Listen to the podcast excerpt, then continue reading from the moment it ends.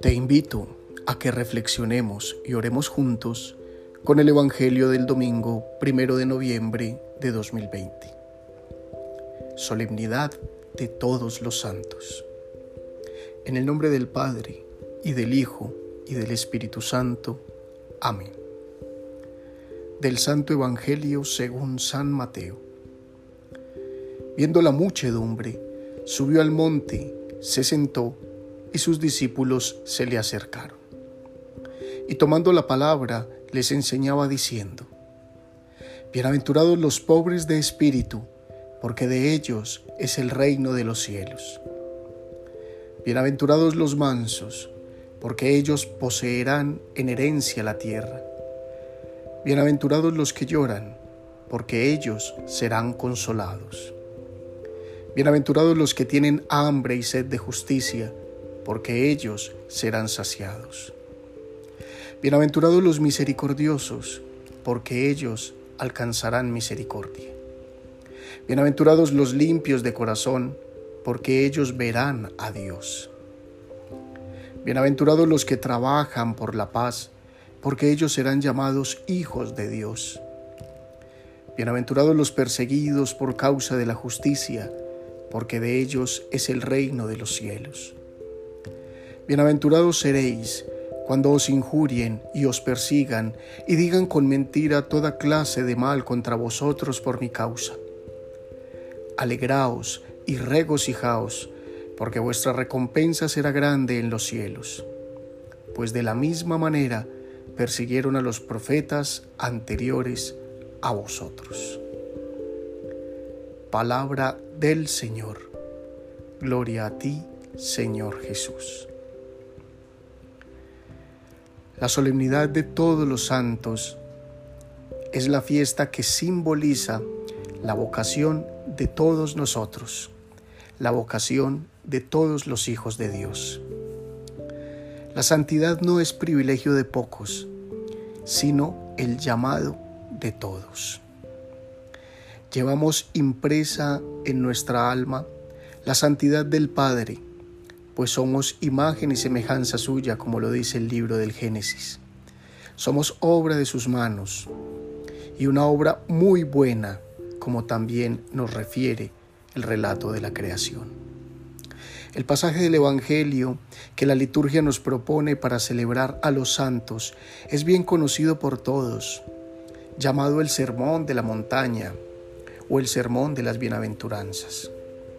Jesús se pone en lo más alto, en el monte y desde allí comienza a enseñar sobre lo que es abajarse para alcanzar la verdadera grandeza, es decir, descubrirse imagen del Creador, sello de su santidad. Las vidas de los santos que la Iglesia nos pone como ejemplos son la encarnación de las bienaventuranzas que el Mesías proclamó. Esas ocho dichas nos confrontan directamente sobre la manera en que solemos concebir la felicidad y el éxito en nuestra vida.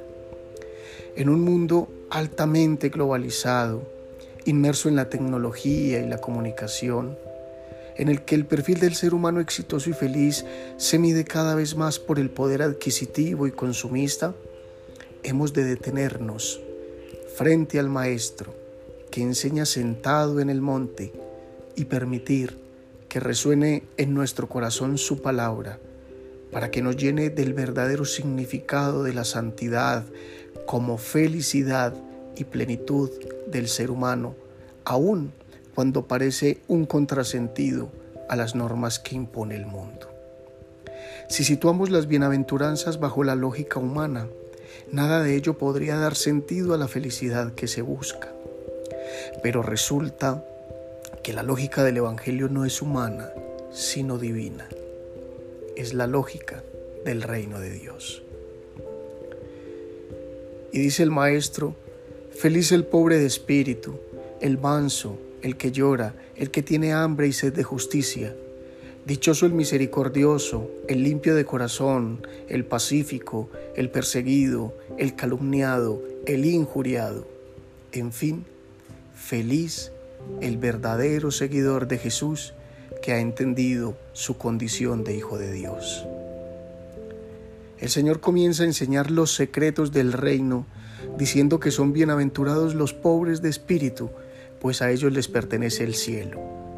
Y esta primera dicha envuelve a todas las que siguen. Pero, ¿qué es ser pobre de espíritu? Muchas veces se ha malinterpretado el sentido, pues se suele identificar al opacado, al que no posee sueños ni esperanzas, como un pobre de espíritu. Pero en realidad, el verdadero pobre de espíritu, según el Evangelio, es aquel que ha encontrado toda su riqueza y sentido en Dios. Por eso es heredero del reino. Otra palabra que define al pobre de espíritu es la humildad. De ella dice Teresa de Jesús que es la virtud de quien anda en verdad, es decir, de quien se sitúa tal cual es delante de Dios, sin apariencias, ni mentiras, ni soberbia, ni vanidad.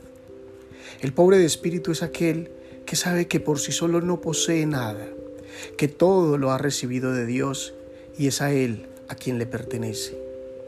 El pobre de espíritu es el que se desposee de sí mismo para tener su única posesión en Dios, el que se abandona en los brazos del Padre como un niño que no puede nada. Ese es el tesoro de los santos. Siendo Dios la verdadera riqueza del ser humano, ¿qué podría temer? Sabe que en la mansedumbre y la humildad está el seguimiento del Maestro, que en el llanto el Señor será su consuelo, y en el hambre y sed de justicia, en un mundo lleno de inequidad, Él será su recompensa. Tendrá misericordia de sus hermanos, porque la ha recibido de su Padre. En la limpieza de su corazón se hará visible el rostro de Dios y llevará por el mundo la paz que Él le ha dado. Si es perseguido por la causa del reino o injuriado y calumniado por vivir como Jesús, encontrará en ello el gozo y la gloria. El Maestro proclama las bienaventuranzas porque las vive y sabe que en ellas está la verdadera felicidad de los hijos de Dios. Los santos viven las bienaventuranzas porque los asemeja a Jesús, imagen visible del Padre. Nosotros, tú, yo, sus discípulos de hoy, estamos dispuestos a ser santos. Bienaventurados aquellos que aman. Para terminar, oremos. Amado Padre, te doy gracias por crearme semejante a ti y por sembrar en mi corazón la vocación a la santidad. Ayúdame a vivir las bienaventuranzas para que el único tesoro de mi vida sea tu amor. Que tu Espíritu Santo siga obrando en mí y en mis hermanos y que la salvación que nos has dado en tu Hijo único Jesucristo inunde nuestros corazones y transforme la vida de los pueblos a través del amor, la paz, la solidaridad y la generosidad.